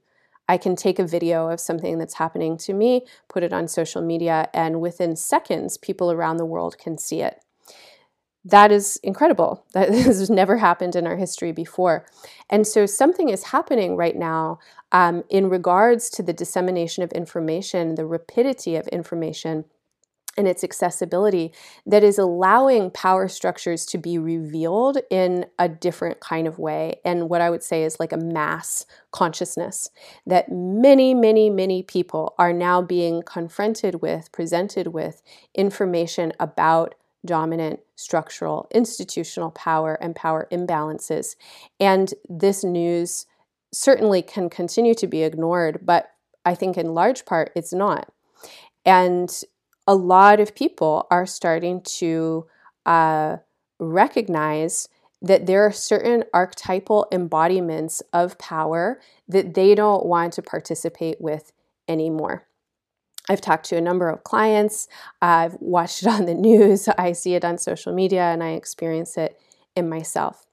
So, as I'm thinking about Venus's cycle and the phase that we're moving into between March and December of 2021, I really want to call in um, awareness of some larger structural transformations and societal changes that are taking place. Throughout the course of Venus's transit in Aries, it is by sign, and at the end of its cycle uh, in Aries, it will be um, by degree in a square with Pluto and Capricorn. In embodied astrology, I've talked a lot about Pluto and Capricorn. You can listen back to many episodes um, to find information about it. As a kind of quick summary, I want to say that Pluto is a death, dying, decaying, and transforming force. What it does is it uh, brings what has decayed it brings kind of like a tox the toxic sludge to the surface and it forces us to deal with it. Um, in our personal lives, we may feel this as the kind of more regressive or shadowy parts of our personas and psyches becoming more apparent. We may feel ourselves, you know, being driven by certain urges that our conscious minds don't want anything to do with, right? Like jealousy or competitiveness or violence or lust or things like that, you know, where we might feel our our conscious minds might feel these desires and be like, "Ah, that's not what I want." But then we might feel ourselves actually being driven by it, being compelled by them. And so, as a personal process with Pluto, it benefits us to look at what is coming up from underneath in our deep unconscious or our subconscious. What do we need to look at? What are the monstrous parts of ourselves? And I love this quote from Ursula Le Guin that says, People who deny the existence of dragons are often eaten by dragons from within. I think that that's kind of like a perfect paraphrase for Pluto. We have to turn within to look at the dragons that live in us because all of us carry seeds for violence. All of us carry seeds needs for um, oppression and exploitation. We've all come up in this world that you know in in and of itself has been built on so many conditions of unnecessary harm and we all carry those structures and those seeds inside of us and we will perpetuate them until we make them conscious and so part of our work together is to make these parts of ourselves conscious to look at where uh, we might have internalized um, violence towards ourselves or towards others. There's uh, a lot of people are talking about, you know, like defund the cop in your head. and and look at that you know internalized force of punishment um, or a kind of like the the the carceral voice inside of your head you know that oh my gosh you've done something wrong. You you deserve nothing but pain. Like i'm going to lock this part of me up now. That's a function that exists inside of us in our own psyches and it's also a function that exists in our society. And the function in society builds the function in our psyches So, Pluto in Capricorn is an interesting kind of proposition. Capricorn is an earth sign, it relates to structures that have been built by dominant power. This is true in uh, our bodies. Um, Capricorn is the ruler of the skeleton, and a dominant power for our skeleton is gravity, and our bones are built through pressure and force. Um, Capricorn would rule the crust layer of the earth, and so we can think of a mountain range as a kind of Capricorn structure um, built by a dominant force, a shifting of tectonic plates. Um, and we can definitely think about Capricorn in society, the structures that have been built by dominant power over time. These are structures of capitalism, uh, whiteness, white supremacy, patriarchy, religion, um, male supremacy, etc. So if we look at these structures now, um, many of them are toxic, right? And in some state of decay. And this is certainly becoming very apparent, uh, especially in our global moment of mass dissemination of information and a revealing of uh, kind of the, the toxic foundations of many of these structures. So, throughout Venus's transit of Aries, and this is the beginning of Venus's uh, second portion of the cycle, Venus will be square with Pluto in Capricorn. Now, this aspect of a square uh, asks us to reckon with ourselves in relationship to these dominant uh, structures of power and control. So we might feel that we are going through some kind of process where we have to push back against an authoritative system or an authoritative person or some internalized authority that we we feel confined uh, by or somehow harmed by in ourselves. Um, this is also a time when many people are having the embodied experience of dominant systems and authoritative structures uh, in their violence. And so there's a movement of individuals to fight against these systems and to transform them. And so one of the symbols uh, that I'm taking from this triple conjunction of Sun, Chiron, Venus is that this is a time that societally we are examining our values and that we need to look at the roots of violence, particularly the roots of masculine violence, the roots of supremacist and dominant violence and we need to transform the structures in our society and also in ourselves and in our relationships that would perpetuate and promote those violences. Over the course of the next nine months, Venus will transit through the zodiac uh, into Capricorn. And on December 19th, Venus will station retrograde conjunct with Pluto. Venus will then uh, retrograde um, uh, back into an earlier degree of Capricorn, which is square to Venus's current placement at the full moon in its um, triple conjunction with the Sun and Chiron. It'll station direct there, and then it will continue on. And in that retrograde phase, um, in early January of 2021, Venus will form its inferior conjunction with the Sun. And so that then brings us into a new Venus cycle. And again, that's a descending cycle when we're going to be t- taking a descent, uh, going into ourselves, trying to process and reckon with and uh, refine. But between now and then, it is an interesting time to consider our roles and our responsibilities as individuals who live in society with one another, in relationship to one another, and in contractual agreements with one another. Venus, as the ruler of Libra, is a symbol for equity, fairness, justice, and right relationship. Um, Libra, as a symbol of balance, teaches us that there is no static space of balance. Balance is a constant negotiation. If you take a walk and you want to stay balanced, you have to shift left foot, right foot, left foot, right foot. If you've watched a vine growing up a tree, it spirals around the tree. So, anything in the natural world that is seeking balance is finding its balance through constant oscillation, relationship, and negotiation as we move through these next nine months, um, we have an opportunity to come into a greater state of harmony and balance with ourselves, with one another, and with our environment and larger world. And how do we do that? We have to look in at ourselves and this is really the lesson I think of Venus and Aries, we have to look at our own impulses, at our motivations, at the ways that we reach in quest for pleasure. We have to look at how we define pleasure and unpack for ourselves how we've come to these definitions and how we've landed upon the values that we have we may need to renegotiate and redefine what we value. And I think if, if we consider back over the last nine months, many of us have been doing this work. Over the next nine months, how do we bring this into action? In our own bodies, in our own lives? How do we formalize these values? How do we communicate about them? How do we instill them in our families and relationships? How do we celebrate them? How do we put them into practice? How do we practice them in all levels of relationship? How do we practice them with our resources, with our money, with our relationship to the world? How do we transform knowledge and wisdom and what we teach and share with one another so that these values are more deeply integrated and embodied?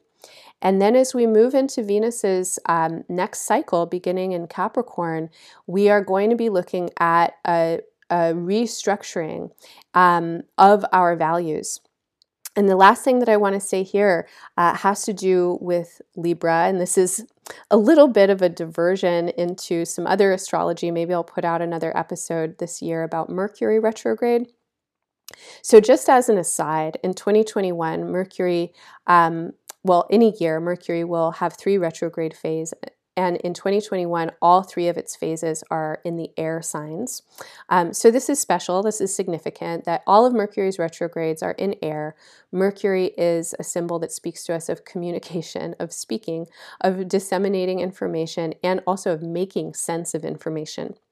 And so when Mercury is transiting air, and especially when it's retrograding in air, we are renegotiating our relationship to information and we are restructuring how our minds and communications and agreements are working.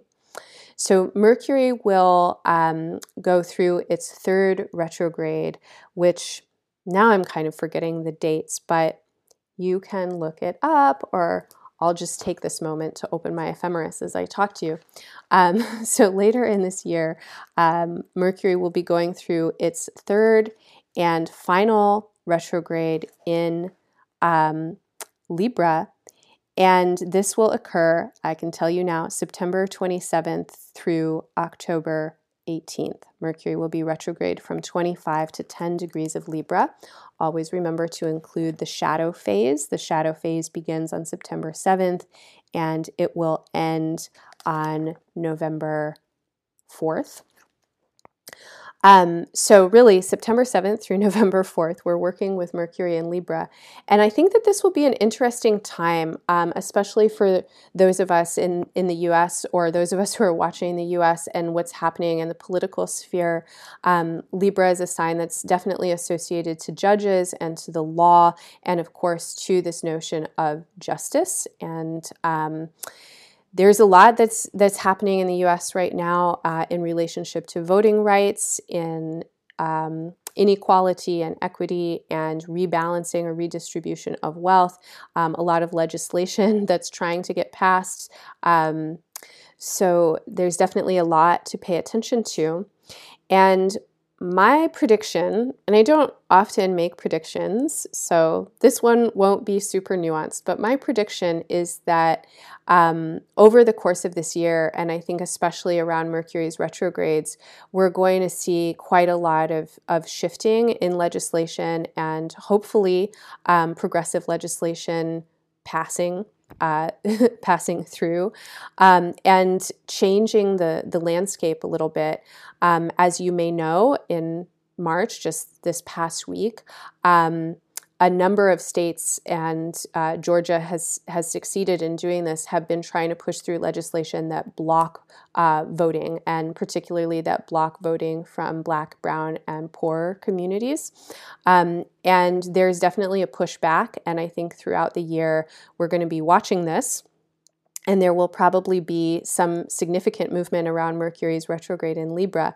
But as we get into the end of the year, as Venus moves into Capricorn, and remember, Capricorn has to do with structures that have been built over time by dominant powers, um, we might really start to see some interesting restructuring. So that's kind of in a uh, somewhat small U.S. centric, um, you know, political interpretation. Uh, we can definitely think about the Venus cycle in relationship to climate and environment. Venus, as the ruler of Taurus, of course, always signifies land, earth, body, food, and the natural resources of the earth.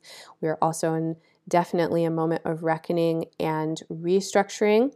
Um, and hopefully, by the end of the year, there will be um, new movement on climate goals and different kinds of um, kind of global community support for those goals to be achieved.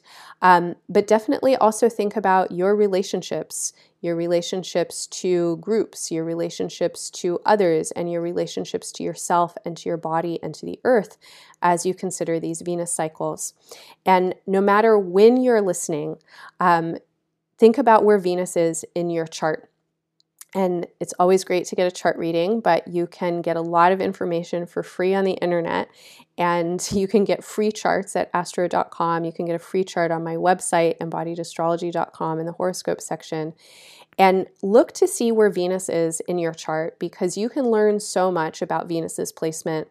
Um, you can learn a lot about your relationship style, the ways that you might naturally be giving and receptive, what your love languages are. You can learn about your receptivity, um, how you uh, re- receive compliments, you know, how you take in relationship. You can learn a lot about money and wealth and resources and how to um, earn and manifest, as well as how to share and how to give.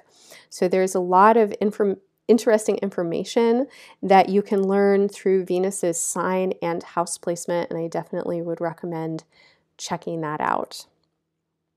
Finally, um, the last thing I'll say is that another really important signature of this year of 2021 is the closing or the uh, disseminating square between Saturn and Uranus. And um, if you check out my 2021 offerings, I've definitely talked a lot about this aspect.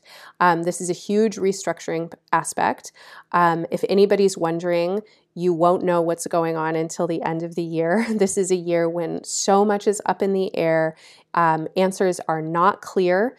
Everything needs to get restructured. And so, if you're feeling like your life is out of control and you don't know what's happening, try and breathe and tell yourself that chaos is the mother of invention. There's a huge amount of creativity and potential in spaces of unknown, and you are not alone. The rest of the world is there with you. Everybody in some way, shape, or form is wondering what's going on and wondering what to do next. Um, but as I mentioned in the beginning of this episode, Taurus is a sign that's ruled by Venus. Uranus is currently moving through Taurus. There's a lot of upheaval, especially in regards to the environment, to wealth, to resources, and to values. And one of the ways that I feel most excited about this energy. And I want to be clear here that as an astrologer, I trust that we can work with astrology and we can lessen uh, the potentially negative consequences or uh, manifestations of hard transits by working with its energy. I've experienced this in my life. I get feedback from clients all the time. When we work consciously with these influences, we give an an outlet to their energies. We can direct them in ways that are beneficial. Um, so if you're worried about economic instability, uh, and you know who's not these days, I think a lot of people are. I would encourage you to look into mutual aid and to look into crowdfunding, not even necessarily as a source of support for yourself, but as a way to engage with support for others, because things are changing, and capitalism has not always existed and it won't always exist. And there are other ways that we can live that are less detrimental to our bodies, to our relationships, and to our earth. And we are starting to practice them. And plenty of people have practiced them for a long time and are like shaking their heads and rolling their eyes as they hear this. Um, but this is, is going to be a, a necessary next step, I think, for our global community. Um, we have to move past uh, monetary exchange, and we certainly have to move past um, currencies that are based in extraction, exploitation, and the devaluation of human life and labor. Ways that we can do that sharing economies. Share what you have. and when you share, you make friends and you build community, and who knows what will flow into your life um, because of that. Abundance grows in conditions of generosity. So I'm going to leave it at that and I'm going to say please donate to Minerva's fundraiser and help get Roots Healing its permanent home. It's going to be a center of healing and uh, wellness and equilibrium and rebalancing. And that healing and wellness and equilibrium and rebalancing will ripple out into the world. And even if you never journey to the Dominican Republic and never go to Roots Healing as a center, its existence in this world will make your life better. So please donate to the fundraiser. Again, you can find the links in the show notes. And I will be donating, um, along with some of my personal funds, I'll be donating 10 of um, my readings um, throughout April and May to this fundraiser. I'm donating eight individual readings and two couples or relationship sessions. Um, several of these sessions have a set cost to them, and you can purchase them and sign up immediately.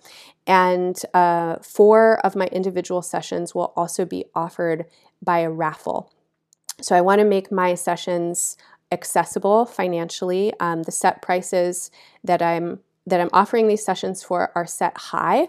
Uh, and I know that there are folks out there who can pay for them. So if you're one of those people and you've been waiting for reading with me, come on, let's do it. Um, and then the raffles begin at $50. So for any donation of $50 or more to Roots Healing, your name gets submitted to the raffle, and four people will get a session with me, a chart reading session. So you can find all of that information in the show notes. You can also find it on my website, embodiedastrology.com, uh, from the menu um, where you just need to look for astro sessions. You'll find it there. All right, y'all, I'm going to leave it at that. If you want more embodied astrology in your life, please become an extended content subscriber Every month, you will get two uh, recordings or live meetups with me. You'll get to join me to explore the upcoming month's astrology, to do embodiment practice around the astrology. And then our second meetup or Astro Tea Time is a place where community is building and forming, and we get together to converse about astrology and share our questions and observations about it. You'll also get my month ahead calendars and interpretations, as well as tools for tracking astrology and working with it in your own life. Subscribers also get discounts on all of my online classes and year ahead readings. And you can subscribe by donation at any amount. You can also follow me on Instagram at Embodied Astrology, where I post regular astro updates and more. Thanks for listening, everyone. I am wishing you all the best in this Venus cycle and beyond. Bye for now.